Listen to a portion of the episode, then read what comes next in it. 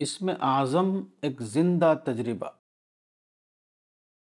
اسم اعظم کے ساتھ دعا کرنا خدا کی توفیق سے ہوتا ہے۔ یہ توفیق صرف اس انسان کو ملتی ہے جو اسم اعظم کی دعا سے پہلے اسم اعظم کی کیفیات میں جی رہا۔ اسم اعظم کے ساتھ دعا کا معاملہ کوئی پرسرار معاملہ نہیں۔ وہ دراصل النا یترشح بما فیہ کا معاملہ ہے۔ یعنی ایک انسان جو حق کا متلاشی تھا، پھر اس کو خدا کی صورت میں حق مل گیا اور اس کا وہ حال ہوا جس کی تصویر قرآن میں اس طرح بیان کی گئی ہے۔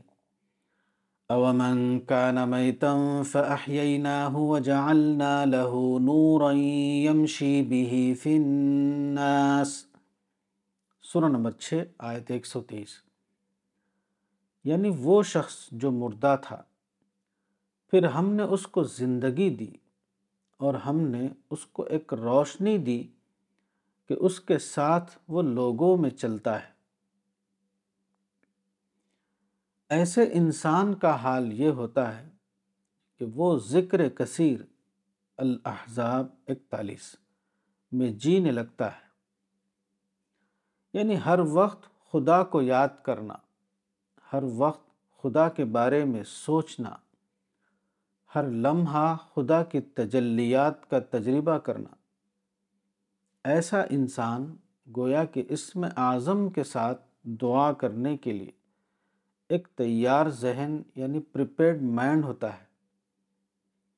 جب بھی کوئی خاص موقع اس کی زندگی میں پیش آتا ہے، تو اس کے اندر چھپے ہوئے ربانی جذبات ایک طوفان بن کر ابل پڑتے ہیں۔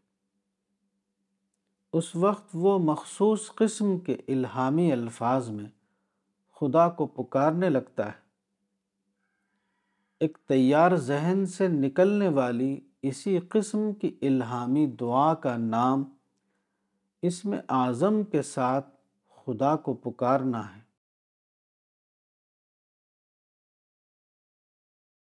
کتاب اسماء حسنہ، مولانا وحید الدین خان، صفحہ نمبر بیالیس۔